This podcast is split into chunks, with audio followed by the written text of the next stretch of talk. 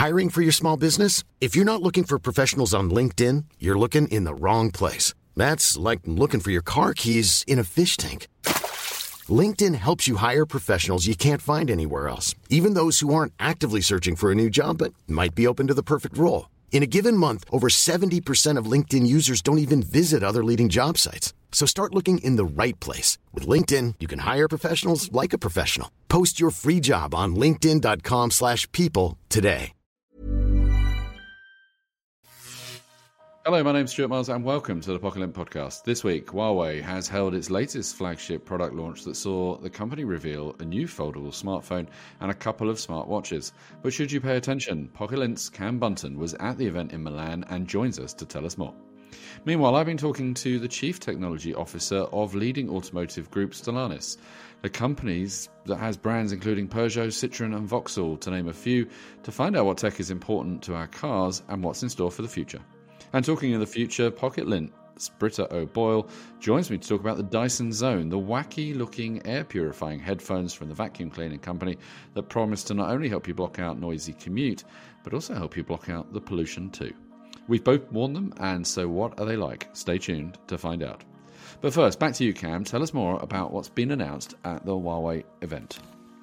So they launched or they announced a couple of things. The the one thing they announced was something they've actually launched already in China, which was their new foldable phone. Um, and it's quite interesting in terms of hardware because they've gone back to the, the original design of having the flexible foldable part wrapping around the outside rather right. than being a, a book style that folds internally like the Galaxy Fold. And so that's the phone. Let's talk yes. about that before we get on to uh, the watches. So, apart from the change in the design, what's the new exciting stuff here? Well, I mean, it's mostly it's, it's going back to the old stuff, but it's by but they've refined it essentially. They've made the screen a lot more durable, and they've also got rid of the crease, which is something that's really good to see after a few generations of folding phones where you can see a line down the middle of the screen. It's essentially Huawei's way of saying we can still do really good hardware. Could put some good cameras in it. They've made it really thin. It almost reminded me once it was open of the. I don't know if you've used the Kindle Oasis, hmm. which is really skinny and has that sort of little grip down one side of it. It's it's almost like that when it's open, and then when it's shut, it just feels like a normal smartphone. And in terms of power and technology, well, they haven't revealed a lot of the specs yet, but the camera is still equipped with really high end uh, lenses, capable of strong results as you would expect from Huawei. They've always done really good cameras. So there's a triple camera system on the back with a telescopic zoom, um, lots of extra fun features like moon mode and all sorts of AI driven uh, photo modes that just enhance the images using the AI and processing power of the phone but they don't talk a lot about the processor inside the phone because obviously they're still stuck in that whole um, US trade embargo situation, which stops them from being able to use their own or build their own new chips. So they're having to use older chips and only put fi- uh, 4G rather than 5G in them. So in, in that on that side of things, it's not amazing, but the hardware design is is pretty cool. And every time we talk about Huawei, we talk about how the app choices actually getting better and better. And, and have you seen that continue to move on with this device?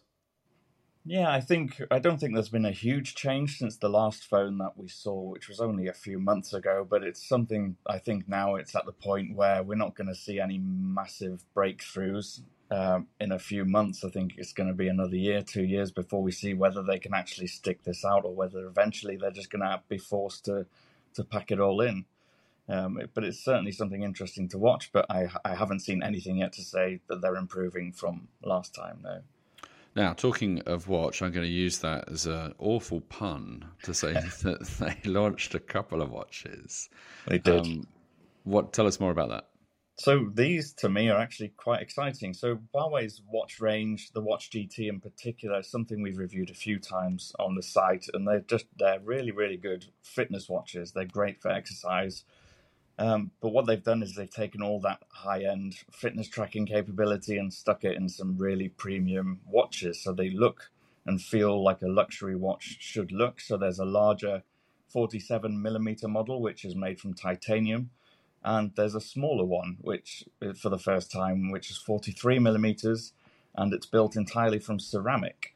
Um, so wow. that one's actually really a, a, very different looking smartwatch to anything we've seen before. I think, I think only Apple Watch has done a ceramic watch, and even yeah. that wasn't round; it's square. So it's a very different looking watch, and maybe one that'll appeal to people who don't like those sort of masculine looking metal watches with leather bands and metallic link chains. And, and that seems to be the issue sometimes, doesn't it? You've got Apple, which has gone for a very square design that's kind of quite appealing to both men and women. And then yeah. you've got Garmin who go, oh, we want to do all the fitness, but at the same time be, become very big and very sort of masculine. Yeah, so the uh, yeah, again, exactly, and I think the ceramic one is one that you would say probably is more traditionally feminine. I mean, my wife's taken the watch and she's wearing it and loves it, so it's not something I would particularly like to wear, but I mean, it, it's certainly going to have appeal with different people, I think. Still to come, Britta and I discuss the Dyson Zone air purifying headphones.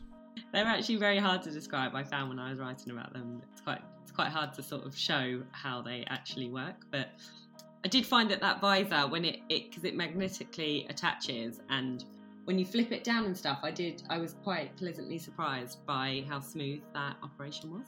Forget electric vehicles, our cars, however they're powered, are getting more and more advanced in terms of the tech that they use and showcase to help us not only drive but also to entertain us on the go. There's no one that knows that more than Ned Curic, the Chief Technology Officer of leading automotive group Stellantis, the parent company behind famous brands such as Fiat, Jeep, Chrysler, and others. But with tech first automakers like Tesla and Hyundai keen to make an impression on drivers today, how is the company keeping up with the fast pace of innovation? And do they need to? I started asking Ned how important in car tech is for selling cars. Sure, that's a great question. How important is uh, in-car tech for uh, selling cars? Um, well, the customers have, you know, went through evolution. Uh, I want to say probably last 30 years. I think the the tech uh, as defined 30 years ago is very different from what's defined today. 30 years ago, or even 20 years ago, uh, it was most about you know tech that uh, is in a in a in a body or a hmm. propulsion mm. system, things like that. And now uh, I would say probably the last 10 years, and specifically the last five years, has sort of changed to how people um, consume technology um, at home and hence has influence or at work and influence how influence expectations and how they uh, consume technology inside the vehicle. So today, I think it's more more important than ever that not, not only the sort of vehicle performance, propulsion system technology technologies are top notch, but also in cabin uh, digital hmm. experience are top notch, but also connected digital experience. So super important today, I think, more than ever. And and because of that, and you, and you talk about this over this last decade of, of huge change that the industry has seen, how how do you as a as a car manufacturer go about creating, you know, keeping up with this this sort of the life cycle of, of consumer electronics, you know, and the, the rapid refresh cycles and experiences that you have to deliver when you know, when you look at cars, cars don't, you know, you've changed the car's design or, a car's elements like every five to 10 years. Yeah, it hasn't been easy actually for car manufacturing. In fact, it's been super, super hard to do that. And no car manufacturer has done a, any good job, I say, um, in the past decade uh, to exactly to do the exact way you said, you know, keep up with all these rapid changes. Uh, but we do have a plans uh, with our uh, next generation uh, digital cabin to uh, change the game on that and um, and uh, execute on a plan uh, to move as much as possible of that digital experience uh, to um, cloud, if you will. Mm-hmm. So we can then uh, change these experiences that people experience in a cabin in a more rapid fashion, do it in the cloud, and then mirror that inside the vehicle. So to keep the vehicle uh, up to date. Uh, we do plan uh, quarterly updates on that experience. Uh, and in many ways, we'll have some weekly updates uh, on, on some of the experiences. Uh, and it will be possible by essentially ensuring that vehicles are first connected. um, to right. you know securely connected to the cloud, and then second, uh, making those uh, uh, changes in the cloud and not necessarily in the vehicle itself. Sometimes we have to make changes in a vehicle, and those going to be uh, uh, managed more carefully. But then we'll have ability to to change these experiences in the cloud, which then customers experience in in a, in a vehicle. So that's how we are planning to to sort of speed up. Um, uh, and catch up to how customers experience technologies at home or at work or mobile devices today. And do you see that as a responsibility of, of you as a as a as a car manufacturer across the range of brands that you that you own, or do you see that as the responsibility of some of the software companies? I know in the US, for example, you've you've embraced Fire TV in in uh, the Jeep Grand Cherokee and and, mm-hmm. and some of the Chrysler models. That hasn't come to the UK yet. So that's obviously mm-hmm. one question if it is coming to the UK. But do you see that the success here is to lean on on companies like Amazon or Apple with their you know in car experience, or you know like Tesla is doing with supplying with Netflix and Disney Plus and, mm-hmm. things like that, or or do you see it that you have to control that experience and, and it has to be something that that your brand has, has created? Great question. So I think ultimately it's our product and it's our experience. So we we will build these experiences for uh, different car brands and and demographics of the customers that love those those brands. So and those experiences are going to be a little bit different from let's say Jeep Wagoneer to a mm. Jeep Wrangler to then Alfa Romeo customers uh, and, and or Maserati customers, Peugeot and Citroen customers. Uh, the, these customers, of course, in demographics uh, have a different needs um, for the vehicles that they that they buy, and and those vehicles are our products, and digital experiences are part of our product. So we absolutely will build those. Uh, the question in terms of a content uh, that you brought brought up, um, mm. what kind of content then you bring in the vehicle? Um, you know, Fire TV is as mentioned in Wagoneer in North America, and um, different uh, video streaming, media content, uh, and, and applications will really depend on a on the target audience and, and geography. So, for example, it may be a little bit different in UK than, than let's say in um, in North America. But then, if you think about UK and North America, uh, you know, the media uh, is is is almost identical uh, in mm-hmm. in that sense. So you'll have your uh, media streaming, uh, video streaming applications like uh, you know Fire you know Fire TV and Netflix's uh, Prime Video, those sort of things, uh, but also uh, you know audio audio podcast and like yourselves and um, and uh, uh, uh, Spotify and so forth. So um, those some of those will be um, global, and some will be regional in terms of content. And how do you within that? You know, you've mentioned some some amazing brands there how how do you is in your role how how do you go about thinking well okay the alfa romeo customer might want this technology but the maserati customer will definitely want that technology and and maybe the vauxhall you know customer will want this when you think well actually it's software and it's economies of scale and we could just why doesn't everybody get everything? How, yeah. how do you go about how did you go about defining that between the brands yeah, yeah, uh, great question. So um, the the one thing that we will do uh, and we are doing right now is doing this radical simplification on electronics and hardware platform first, and then on a software stack as well.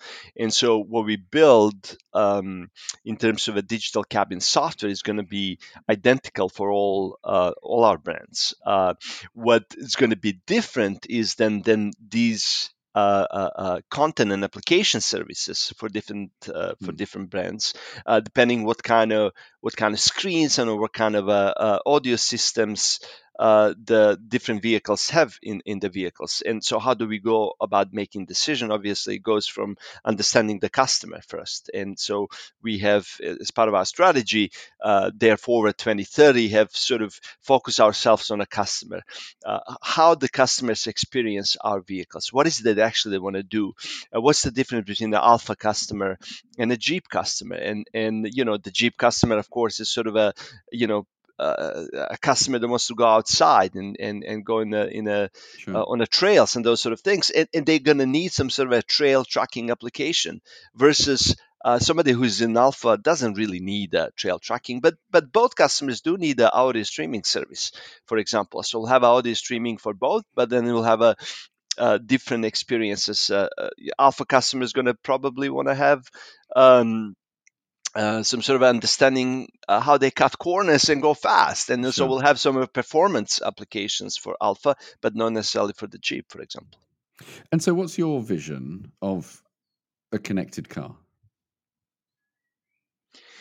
So, connected car is a car that has connectivity, uh, multiple channels of connectivity, um, uh, and it's always um, uh, connected uh, through a, a manufacturer channel uh, for um, analysis, uh, over-the-air updates, um, uh, warranty information, reconfigurations, those sort of things. And there is also a channel, a customer channel, Hmm. uh, which then is focused on on a customer connectivity. And so we have to be very deliberate about you know what goes on the manufacturer channel and uh, what goes on the customer channel. I think the you know there's a there's a need, of course, to have both and in some cases customers in actually in all of these cases uh, customer get to choose really how to to leverage um, to leverage that connectivity and do you feel that that's something that you're achieving at the moment or want to achieve or, or how long do you think that's going to be before you know you you envisage your your kind of technical belief in what the car can do and, and what it wants to do uh, so ground up, uh, all our vehicles, or most of our vehicles, I should say all, but most of the vehicles will have built-in uh, modems. They'll have a built-in gateways to connect um, to uh, connected um, uh, platforms. Um, so in 24 and on, uh, we will have the connectivity. And then for different geographies, uh, we'll choose what type of connectivity we will deploy. Uh, but in terms of uh, primitive, basic um, building blocks for connectivity, uh, all of our vehicles uh, will inherit that with the new um, Stella, STLA Brain, and Stella digital cabin platforms. And I presume that's all through the partnership you're doing with Qualcomm and, and Snapdragon to be able to power that. What does what does that partnership bring to the experience that you wouldn't have been able to do before you sort of you signed up with them? That's exactly right. That's exactly right, Stuart. Uh, this partnership with, with Qualcomm gives us ability then to use um, the um, the technology from Qualcomm then to enable uh, high performance compute um, inside the vehicle and to deliver the kind of experiences that uh, customers are uh, familiar with on their mobile devices and their home devices. And on the top of that, uh, to then provide the, um, the seamless uh, connectivity to multiple channels. Um, uh, otherwise, you know, choosing multiple hardware providers uh, or partners, uh, we would have to stitch a lot of pieces together. With Qualcomm, we feel that with the one solid partner, mm. uh, we can achieve um, a lot more. Now, over the years, we've seen cars get more and more uh, give you more and more assistance. You know, when I first started driving, you had a choke and you know a manual choke, and then it went to an automatic choke, and now you never hear anybody talk about chokes ever again because right. you, you, don't need them. How far? You know, there's a lot of talk about self-driving cars, and I know we're a long way from that. How far do you think companies like yourselves, through your brands, will take that assisted driving to to to the limits. How you know how how much further do you think we've got on assisting you to drive?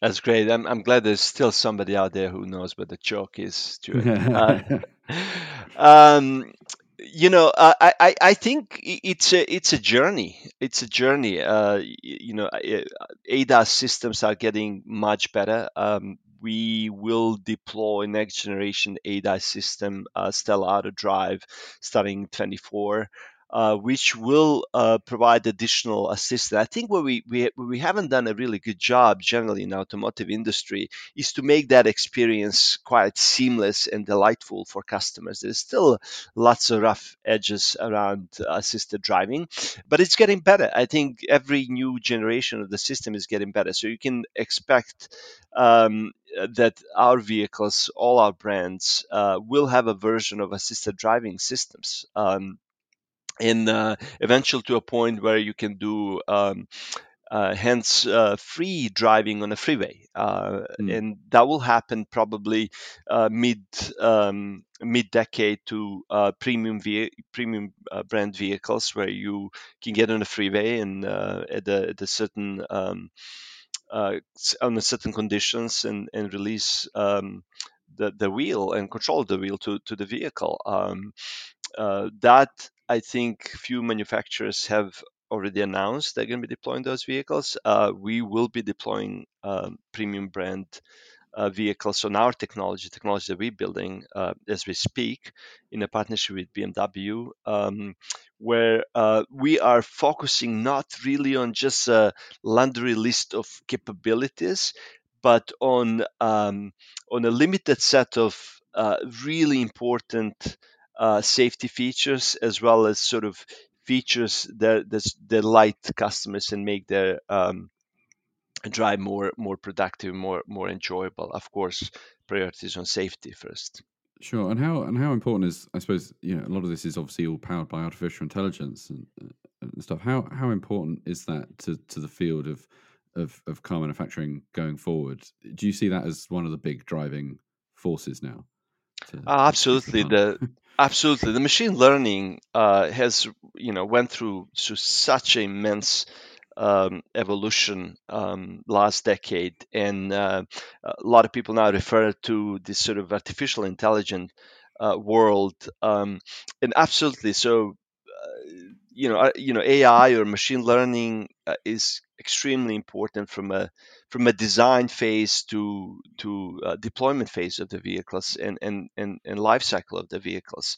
Everything that we talked about in terms of ADAS is uh, you know uh, machine learning is in the heart of it, and the AI uh, more uh, complex techniques uh, such as uh, deep neural networks uh, is going to, of course, uh, be deployed uh, to help make decision on um, on a vehicle behavior. Um, uh, it is a core of everything that we plan and a core of many things that we do today.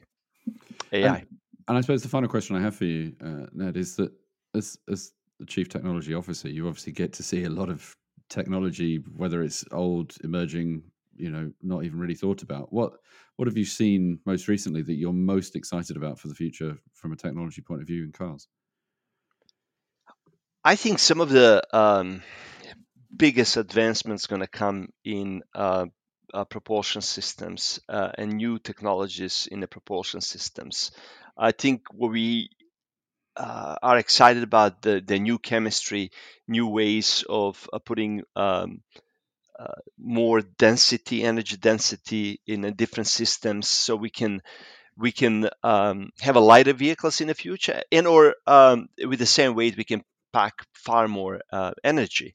Uh, so we can remove this sort of a dependency on um, on um, on on existing chemistry, which uh, sort of uh, are uh, uh, prohibitive in terms of uh, large scale uh, deployment. Customers do still have anxiety about you know electric vehicle charging network and those mm. sort of things. so I think that's to me probably most exciting um, development um, that I've seen in many of the startups that we are looking in our own internal development. There are a lot of things that spring to mind when you first see the Dyson Zone, the company's air purifying noise cancelling headphones. The concept looks ridiculous. It sounds crazy, and it might just be the initial perspective, but is it actually futuristic and sensible? inevitable, even.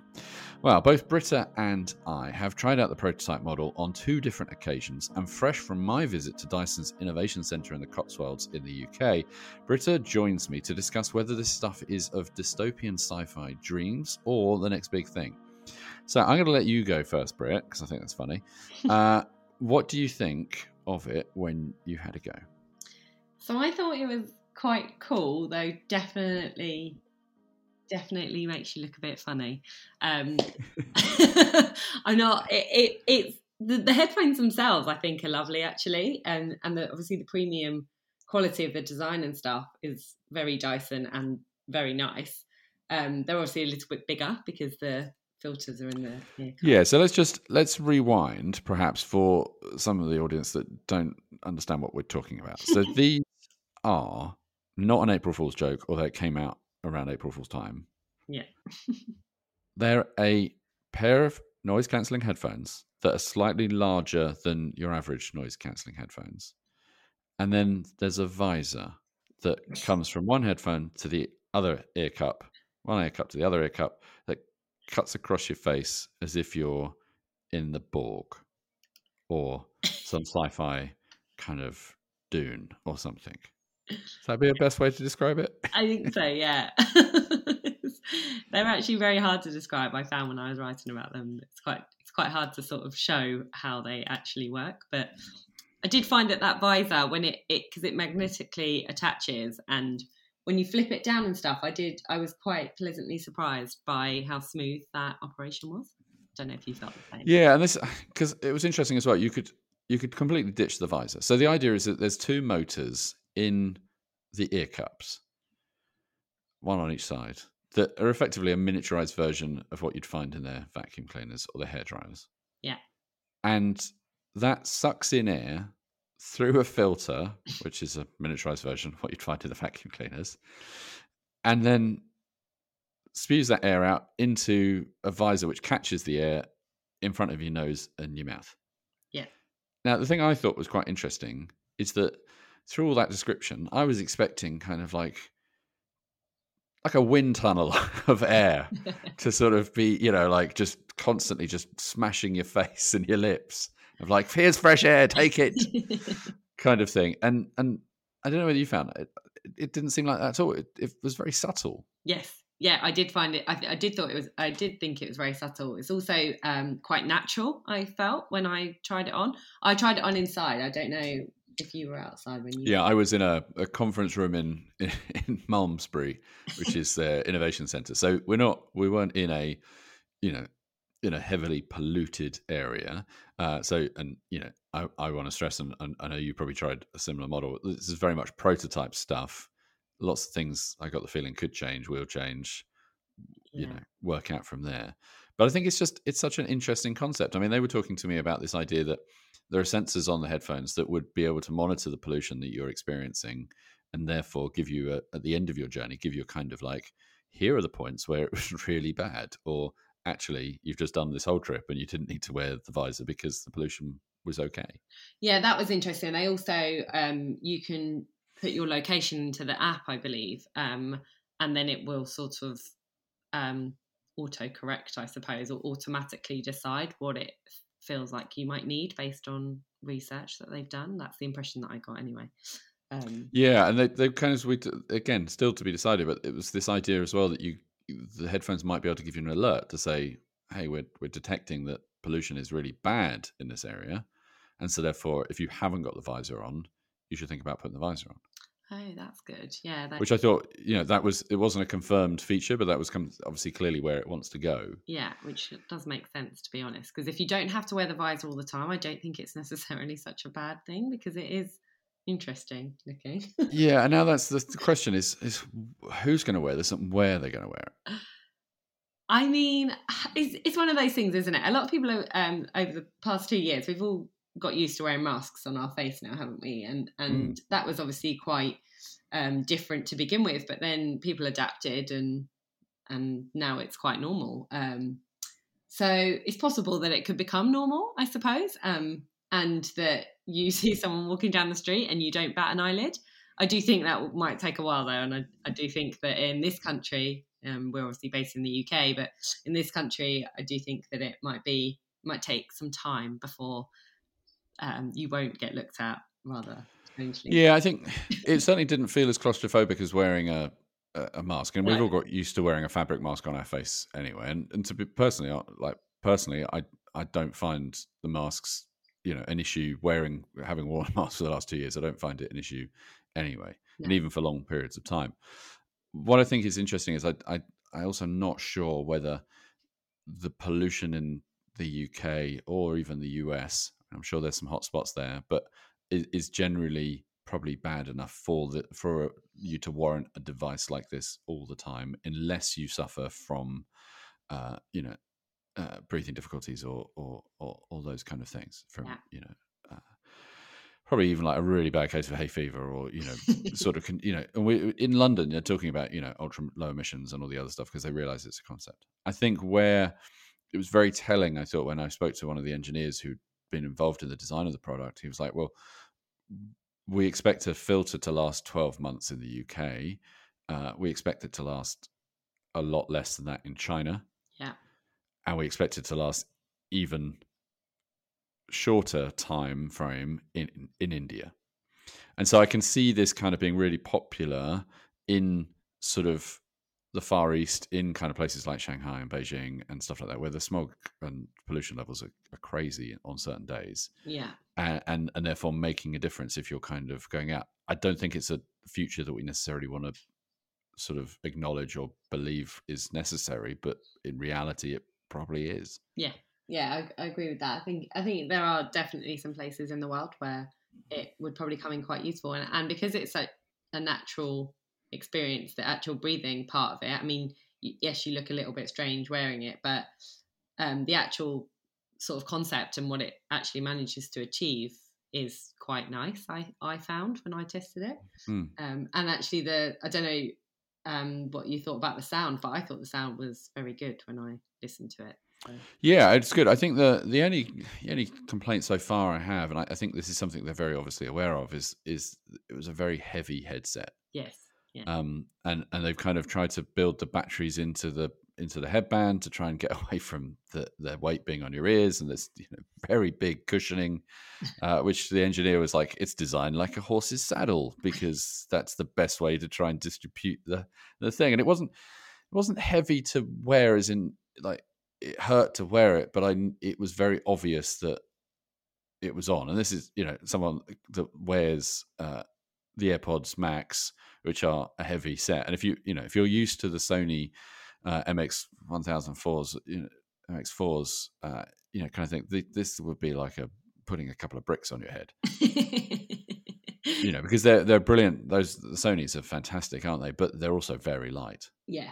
Uh, which is the thing, isn't it? Because if you're wearing it for a long period of time, you might find that it does become sort of if you're just testing it for 10 minutes or so that and you've noticed they're heavy, you think after a few hours of wearing it, you might find it Mm. might be a bit much. But they certainly look So the big question is: Do you think that you would ever find yourself wearing this out in public, ready to get the stares of everybody?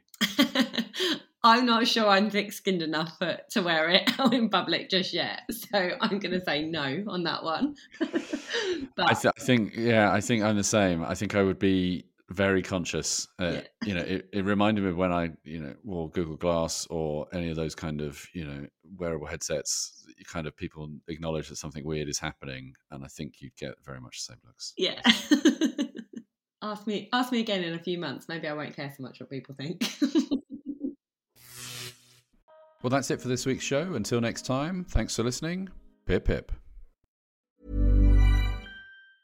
The secret to summer ready skin is here. Osea's number one best selling Undaria algae body oil, clinically proven to instantly improve skin elasticity and transform dry skin to silky, soft, and unbelievably glowing. Its signature scent of freshly squeezed grapefruit, cypress, and mango mandarin transports you to sun kissed summer days. Get healthy, glowing skin for summer with clean vegan skincare from Osea. Get 10% off your first order site wide with code GLOW at OseaMalibu.com.